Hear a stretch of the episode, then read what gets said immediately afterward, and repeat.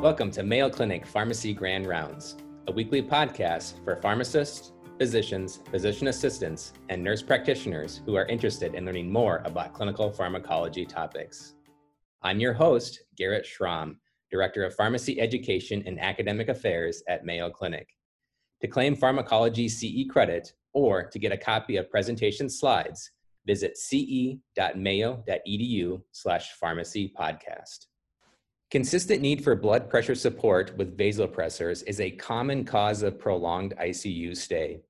Based on a few retrospective observational studies, it was discovered that midodrine may potentially reduce the duration of I V vasopressor use and allow patients to leave the I C U faster.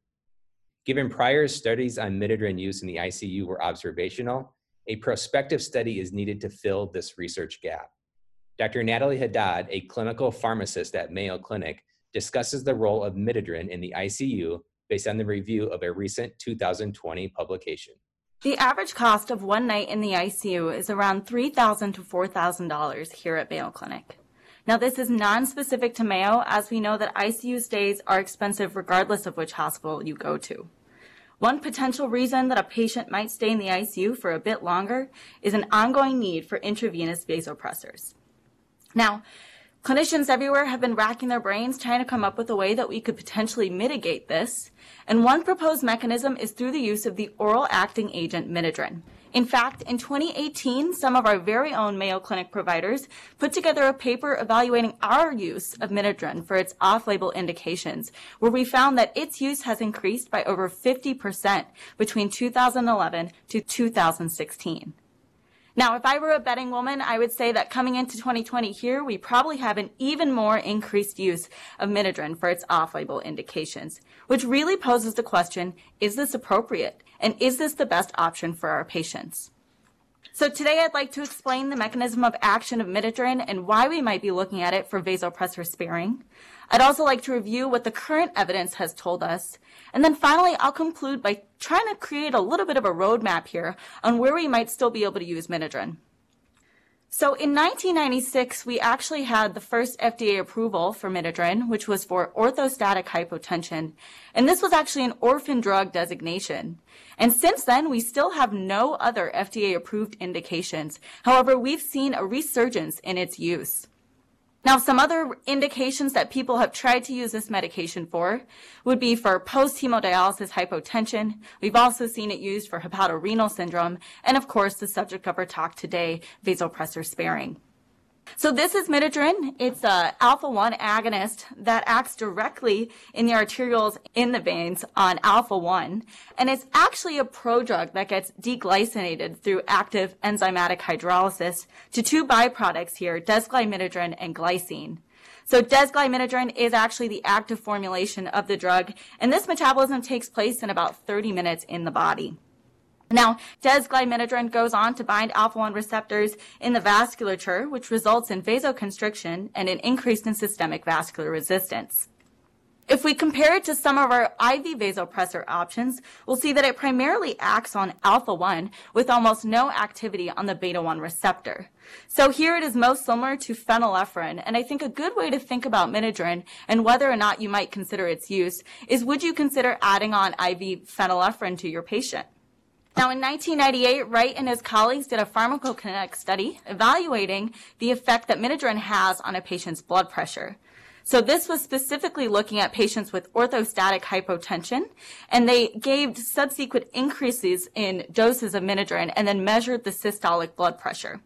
So that top line here, our green line on the chart on the left, we'll see this is the twenty milligram dose of midodrine where we saw the greatest benefit in blood pressure. In fact, they found that with a two point five milligram dose, we saw an increase in seven millimeters of mercury of the systolic blood pressure.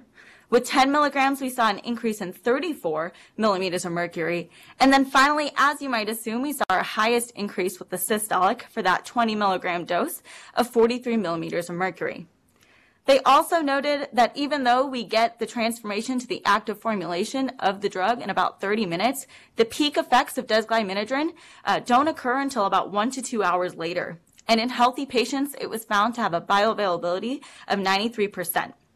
They also noted that midodrine has a half-life of about three to four hours and is primarily excreted through the kidneys through active renal secretion. So in regards to some dosing considerations, there's really no clear guidance on what our dosing should look like for midodrine, as we haven't really evaluated this as much in the literature. Most common doses have ranged anywhere from two point five to twenty milligrams every six to eight hours. However, we primarily see that every eight-hour dosing. Max reported dosing is forty milligrams every eight hours, but again, this is not really an evidence-based cap, um, and we have occasionally seen uh, doses push past this as well. On the right-hand side here with side effects, the first one I want to talk about is this supine hypertension, which actually is the only black box warning we have with midodrine.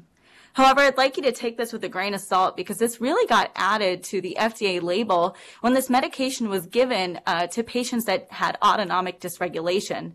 So these patients couldn't actually control their blood pressure when standing, but when li- lying down had very normal uh, blood pressure or were normotensive.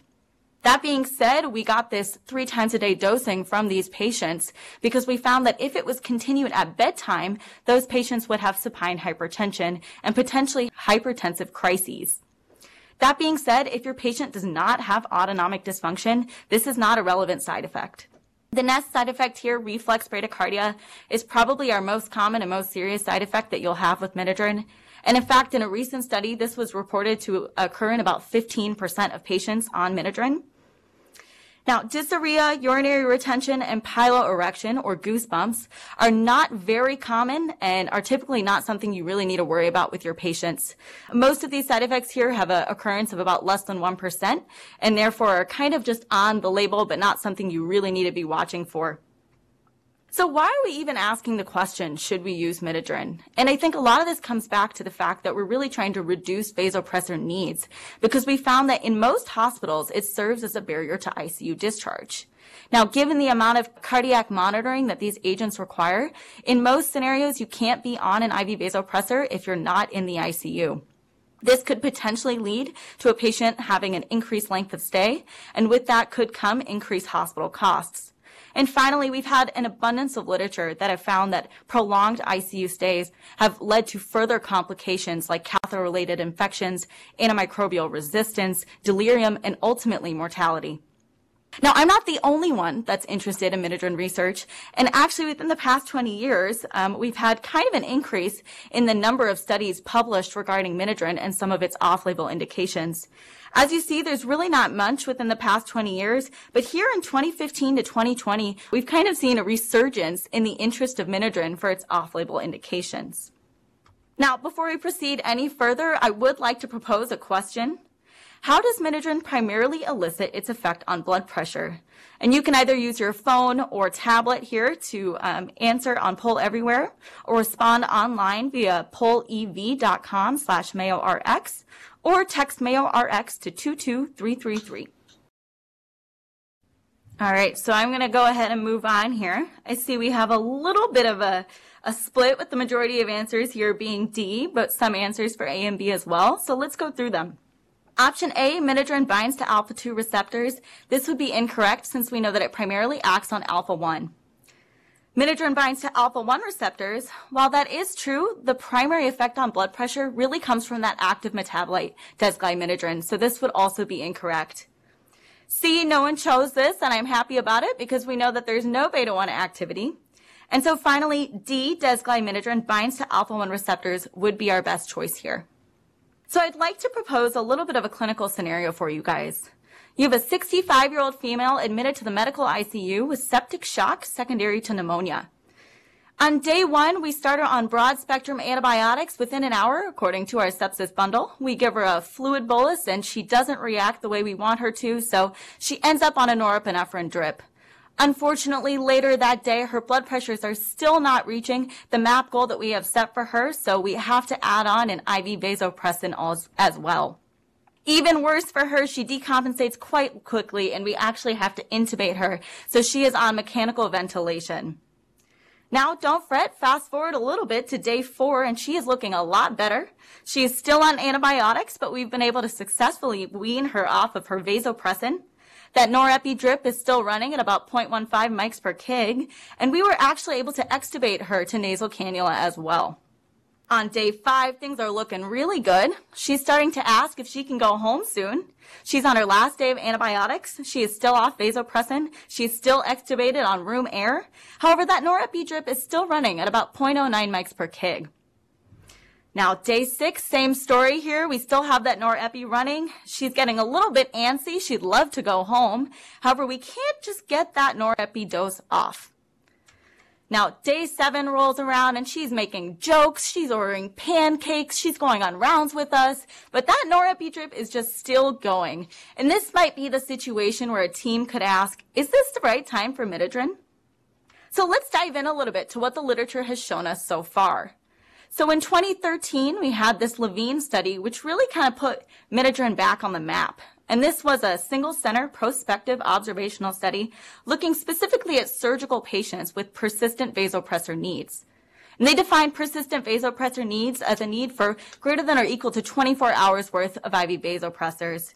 What they were hoping to answer with this study is, does adding midodrine to a patient on I V vasopressors increase the rate of vasopressor decline? Meaning, when we add midodrine on, are we able to titrate off our vasopressor faster?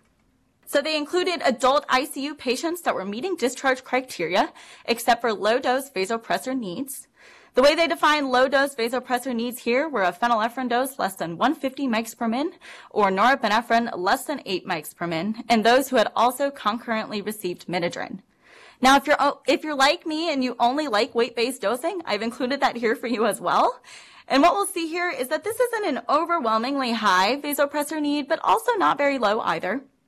And notably, they did exclude patients that received less than three doses of midodrine or had any other reason to be on it already.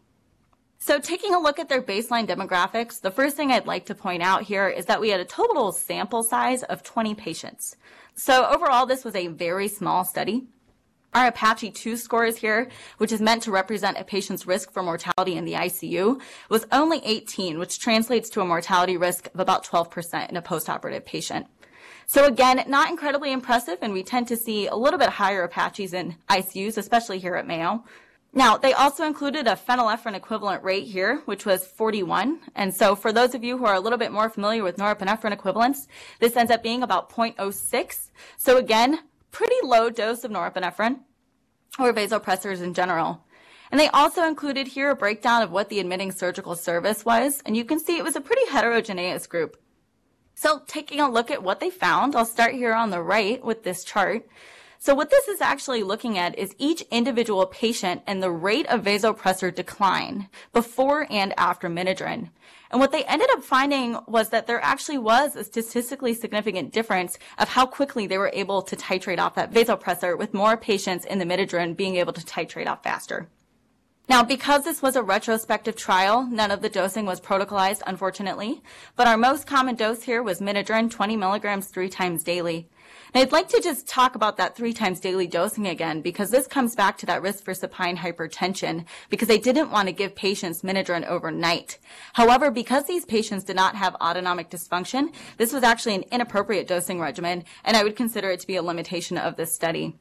However, they did find some positive results. They had about seventy percent of patients that were off of I V vasopressors within twenty-four hours. They also had a median time from vasopressor initiation, from midodrine initiation to vasopressor discontinuation of seventeen hours. And the total duration of midodrine lasted about four days. However, they didn't comment on whether or not any patients were continued on this medication outpatient. So taking a step back here, I think it was good that we got a specific population here.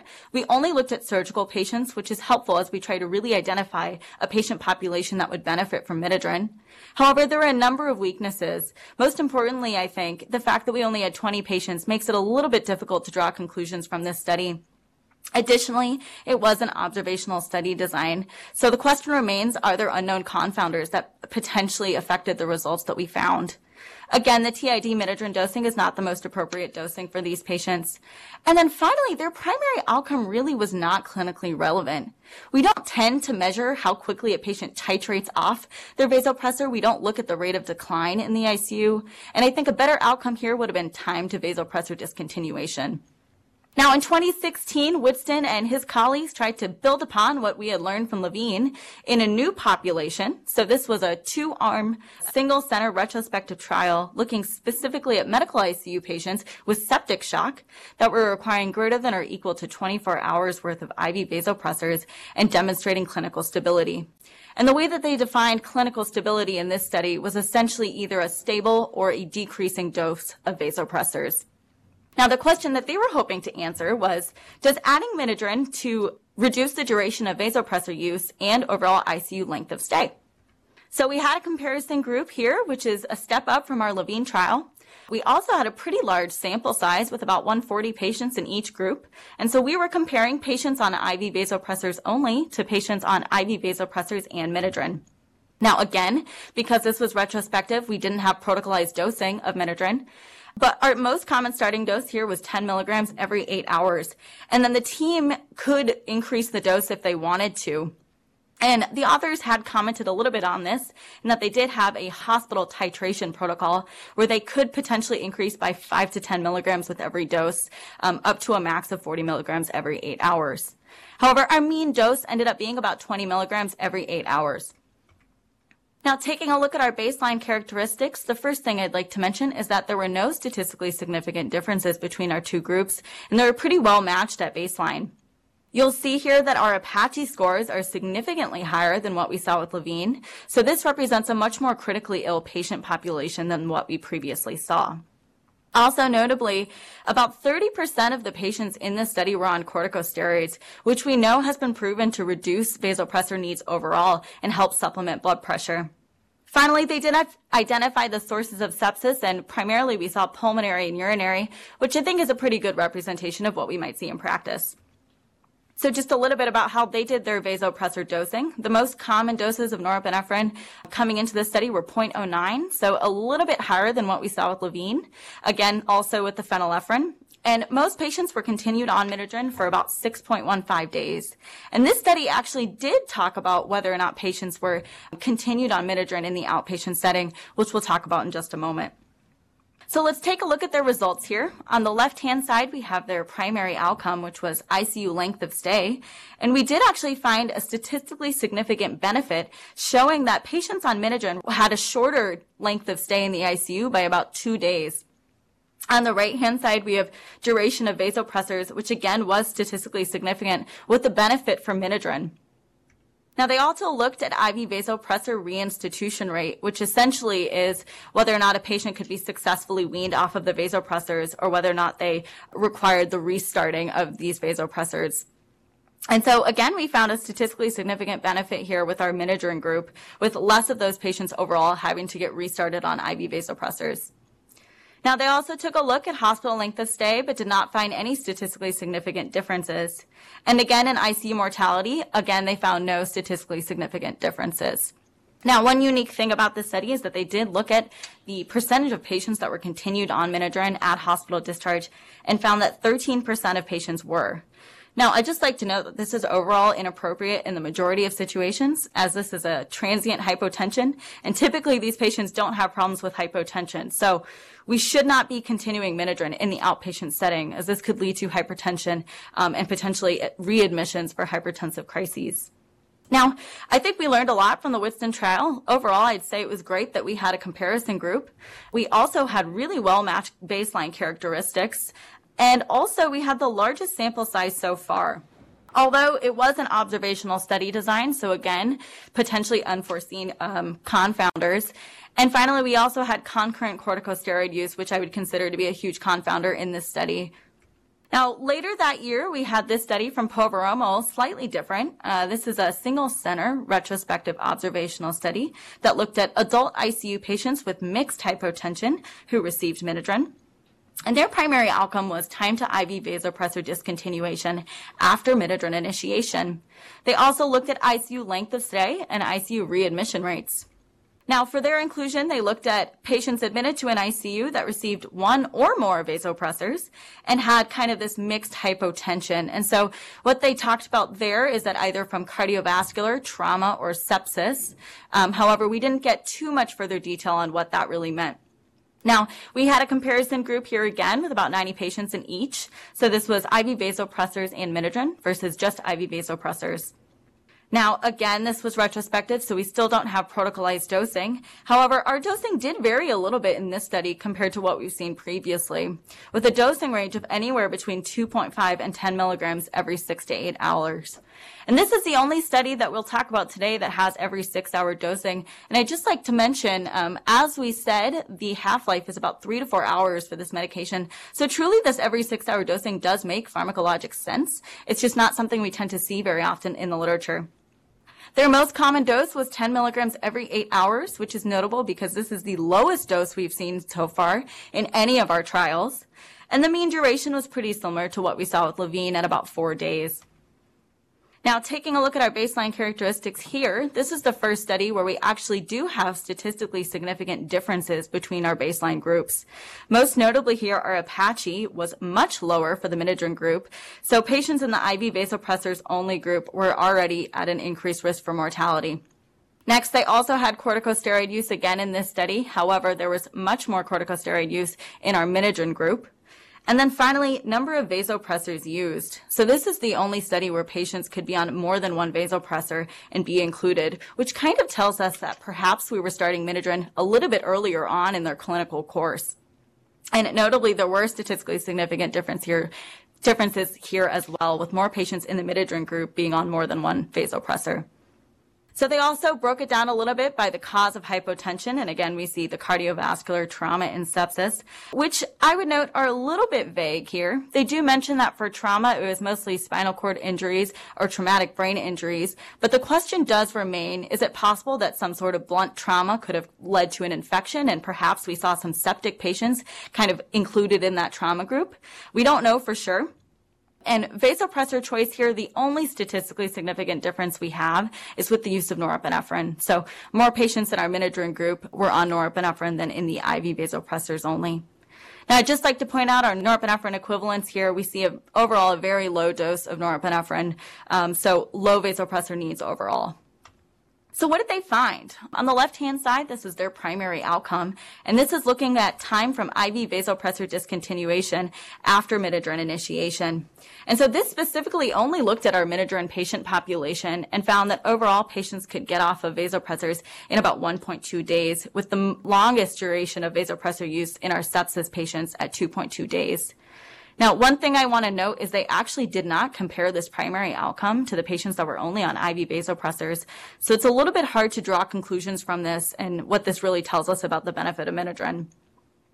In regards to I C U length of stay on the right, we saw that there was no statistically significant differences.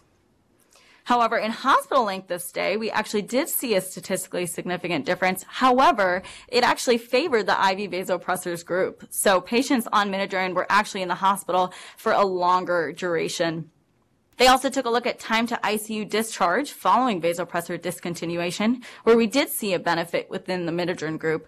Although I would like to note that there is a lot of logistical issues that can lead to a patient having a delayed discharge from the I C U that could potentially have nothing to do with their clinical course. So things like bed availability or just staff availability could potentially have influenced this outcome. Now, notably at the bottom, they did find that twelve point eight percent of the patients in the midodrine group experienced bradycardia. However, the study was not powered to look at safety outcomes, so this is more just exploratory. So overall, looking at what we've kind of learned from Poveromo, we had a comparative group, which was great again. Study side was pretty decent, about ninety-four patients in each group. But again, we had corticosteroid use, which we know is a confounder, and it was statistically significant for being different between our two baseline groups. Again, this primary outcome was not actually compared, so it's really hard to say that midodrine really did reduce the duration of vasopressors when they didn't compare it to the group only on I V vasopressors. And then finally, we had a lot of different variations in baseline characteristics, including an APACHE score that was significantly different in our midodrine group. So let's kind of talk about what we've learned from these studies so far. So Levine in twenty thirteen primarily looked at surgical patients, and we had a dosing range of five to twenty, uh, three times a day dosing. Now, their most common dose was that twenty milligrams three times a day, and they actually concluded pretty positive things. So they saw that patients could get off of their vasopressor faster, And overall, about seventy percent of their patients were able to get off a vasopressor within about four doses of midodrine. Now, in twenty sixteen, we looked specifically at septic shock in this Woodston trial here. Um, we had a dosing range of ten to forty every eight hours, with, with, again, the most common dose being twenty milligrams. And they kind of found some mixed results. So uh, they found that patients could get off of their I V vasopressor faster. They also found a reduced I C U length of stay, but they found no difference in mortality and no difference, difference in hospital duration overall.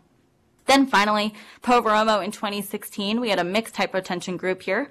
Um, they had the most varied dosing from what we've seen so far, with a range of about two point five to ten milligrams every six to eight hours, with their most common dose being ten milligrams every eight hours. And mostly they kind of concluded that it was a little bit of a negative outcome here, where we found midodrine actually increased the hospital length of stay, had no difference on I C U length of stay. And then although they did note that it helps the patients get off their vasopressors faster, it's a little bit too hard to draw that conclusion, just given the fact that we didn't compare it between the two groups. So based on that, would you consider recommending midodrine for a patient with persistent low-dose I V vasopressor needs? Again, you can use your uh, tablet or smartphone uh, using Poll Everywhere, or text Mayo R X to two two three three three once to join. All right, so these have moved around quite a bit, but it looks like we have about seventy percent saying yes and about thirty percent saying no. So I bet for all of you saying no, you're just really wishing we had a randomized controlled trial that could really tell us with some strong evidence whether or not to add on midodrine. Well, fortunately, in twenty twenty, we got the MIDAS trial, which was a highly anticipated study. And so this was a multi-center international randomized double-blind placebo-controlled trial. We actually had one site here in the U S in Boston, and then two sites in Australia, and they were looking at adult I C U patients requiring single-agent I V vasopressor treatment. Now, their primary outcome was time from start of midodrine to vasopressor discontinuation, and they also looked at a number of secondary outcomes, including time to I C U discharge readiness, I C U and hospital length of stay, and rates of readmission. And I'd just like to point out that I do like that they looked at I C U discharge readiness instead of just I C U discharge, because I think this is a good way to get around some of those logistical things that could potentially elongate a patient's I C U stay. So we had a little bit more stringent inclusion and exclusion criteria in this study than what we saw previously. So patients were included if they were unable to liberate from vasopressors for at least twenty-four hours, if they were requiring a single agent I V vasopressor treatment, and they had to be on doses less than one hundred microgram per minute phenylephrine, less than eight microgram per minute norepinephrine, or less than sixty microgram per minute of metaraminol. Now, if you don't practice pharmacy in Australia and you are unfamiliar with metaraminol, I don't blame you. This is an I V alpha one agonist that's really similar to phenylephrine and is used quite frequently in Australia. Now, for their exclusion criteria, they excluded patients with liver failure, chronic renal failure, or severe heart failure.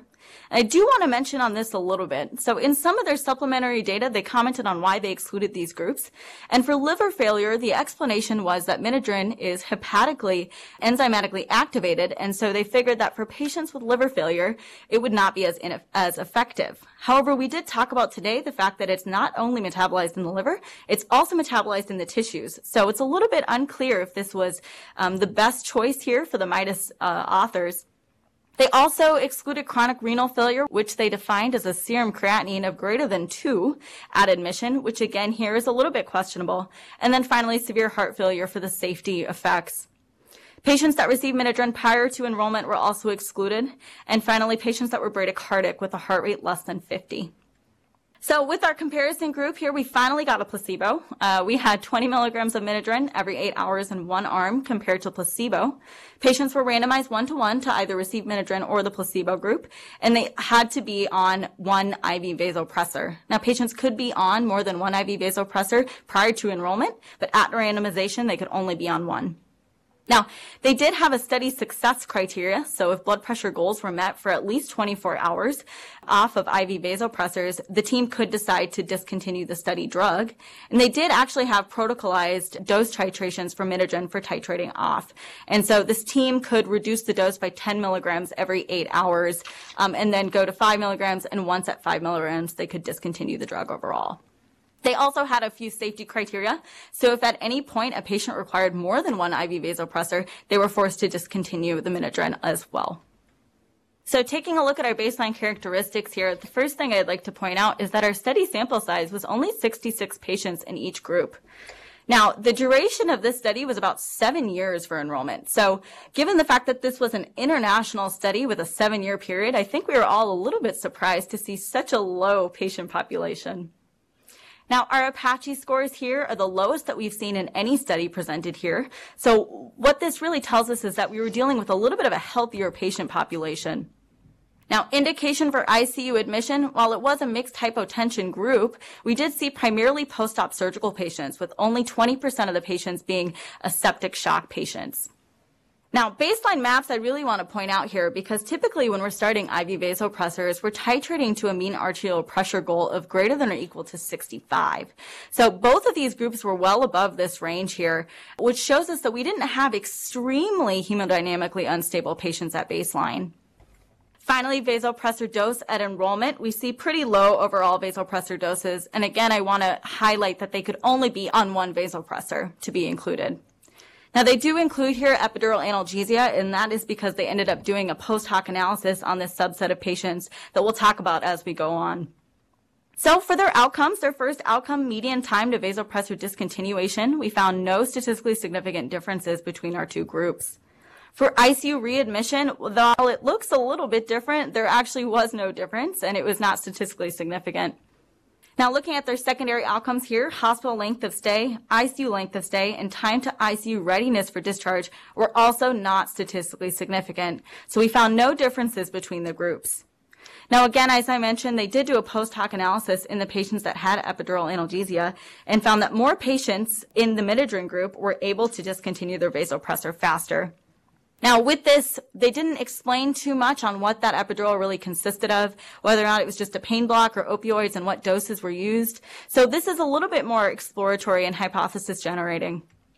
Now, one unique thing about MIDAS is that they actually were powered to look at safety outcomes. And though we did not see any differences between hypertension or rates of atrial fibrillation between our two groups, we did see a statistically significant difference in bradycardia between the two, with the midodrine group having an, an incidence of about seven point six percent compared to zero in our placebo group. Now, the way that they defined bradycardia in this study was a heart rate less than forty. And so I just like to put into question, potentially, how many patients did we miss by setting a heart rate that low? So overall, it was exciting. We finally had a randomized controlled trial. They looked at safety outcomes, which is a step up from some of our other studies. And they had protocolized dosing of midodrine, which really helps us to compare between the two groups. However, very slow enrollment, and the fact that we actually screened about five hundred patients in this study and three hundred of them were excluded kind of brings into question how relevant is this to a greater I C U population. We also had high baseline MAPs here, with MAPs being above the seventies in both groups. Now, in our midodrine group, our, our baseline MAP was actually an average of about seventy-six, and I would argue that a patient with a MAP that high probably doesn't need to be on I V vasopressors at all. Now, finally, healthier patient population. We saw this with our APACHE score. We really had less critically ill patients in the study overall. So I'd like to propose a clinical case to you all. You are the pharmacist covering the medical I C U today. A fifty-five-year-old male is admitted for septic shock and has been on zero point zero seven microgram per kg per min of norepinephrine for three days now. Every time the norepinephrine drip is turned off, his MAP drops to sixty.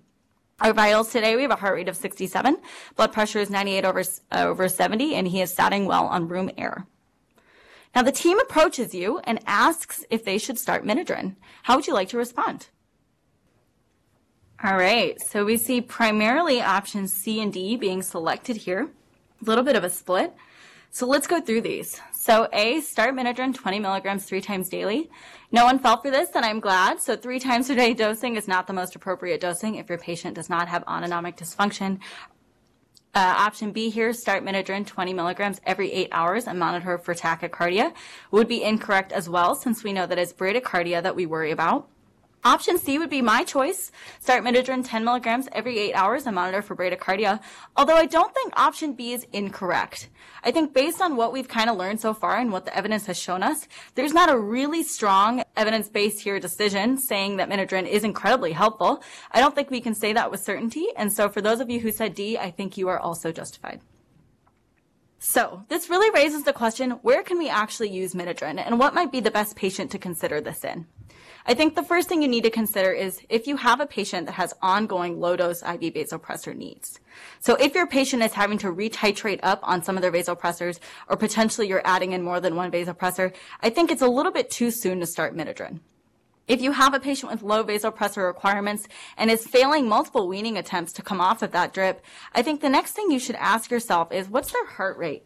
Now, these are my personal clinical cutoffs, and I think that if a patient had a heart rate less than fifty, I probably don't think it's safe to start midodrine, as we know that the potential for that to cause some bradycardia is pretty high.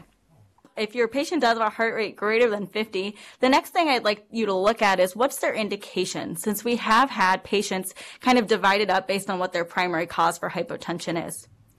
And so here a little bit, it's, it's a little less unclear because we didn't have clear answers on which patient might benefit the most. But what we have seen in the literature, at least with septic patients, we had that trial from twenty sixteen, the Whitson trial, which really was the one strong supporter of, of midodrine for our septic shock patients. And they found that patients could get out of the I C U faster and potentially had reduced vasopressor needs in that group. Now, in MIDAS, we didn't see as impressive results with our septic shock patients, but again, it only did make up twenty percent of our patient population. And I think one thing you should ask yourself is, what's the risk-benefit here? So overall, if your patient has a stable heart rate, one dose of midodrine is not going to cause negative effects, and if it could potentially get your patient out of the I C U faster, it's something you could consider. For our post-op surgical patients, again, we don't have great evidence here. Our main trials looking at this was Levine in twenty thirteen, which is a little bit too outdated at this point and had a very small sample size. So even though they found benefits, I don't think that's a strong supporter for midodrine in this subset of patients. Now, Poveromo looked at this subset of patients as well, and so did MIDAS. And again, we didn't really see impressive results. But I think the same clinical criteria of, is there a harm in adding midodrine, or could you potentially speed up something uh, like an I C U discharge? So overall, there's a lot of little pearls that you need to think about with midodrine dosing and when you might consider it. The first thing I'd say is you should always check for reversible causes of hypotension. So these are things as simple as checking fluid status, checking blood volume. Is there another obvious etiology of hypotension that you should be correcting? Because the last thing you'd like to do is throw on midodrine as a Band-Aid to a patient that has a very clear reason to be hypotensive. I think in general, the evidence has shown us so far that you should avoid if they're clinically unstable. If they're having increasing vasopressor needs or on more than one vasopressor, I don't think the evidence has shown us that there's benefit yet with midodrine. The one study that looked at early administration of midodrine was Poveromo, where we actually saw an increased hospital length of stay with these patients. Monitor vitals and renal function. So obviously we need to monitor for heart rate, as we know it can cause some bradycardia, but also monitoring for blood pressure response. See if you're getting the blood pressure response that you want with midodrine, because if you're not, then maybe it's not worth the added risk. And this is a renally cleared agent, so potentially if your patient has a new onset A K I, this might not be the best choice either. My recommendation for a starting dose would be anywhere from ten to twenty milligrams every six to eight hours. Typically, we do see that every eight-hour dosing, but I think every six hours makes sense from a pharmacokinetic profile, and I think an, an argument can be made for this schedule of dosing. Now, reassess need of hospital discharge. This is a key thing here for midodrine, as we do not want to send our patients out on this medication. This could potentially lead to increases in hypertension and hypertensive crises if it's not followed up on, and something as simple as leaving a note in the handoff to your pharmacy colleagues if it started in the I C U and continued to a different general care floor can really help to make sure that these are peeled off at discharge. And then finally, remember to titrate up and down. So this would be my, my recommendation for titration, which would be to increase by ten milligrams per dose per day. Um, and this is pretty much what we've seen in the literature and what um, other hospitals have done in regards to their titration schedules. Now, our max here is forty milligrams every eight hours. And even though this isn't an evidence-based maximum, I would say that if your patient's requiring more than this dose, then they're probably not quite ready to come off of I V vasopressors. In regards to decreasing doses, I think decreasing by five to ten milligrams per dose per day is appropriate. And once you get down to that five milligram dose, you can probably just take it off without the need to move towards two point five milligrams. So overall, I think, unfortunately, even though we did get our placebo control trial that we all wanted, there's still a lot of unanswered questions.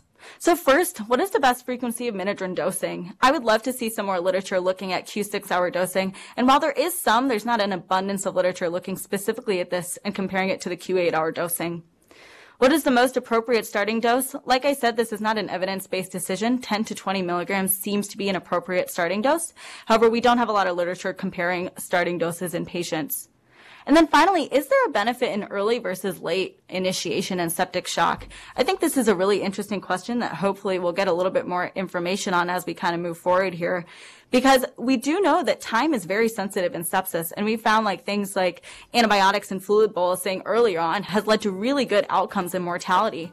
So the question remains, is there a benefit in the timing of midodrine dosing? And potentially we might see some differences in our outcomes.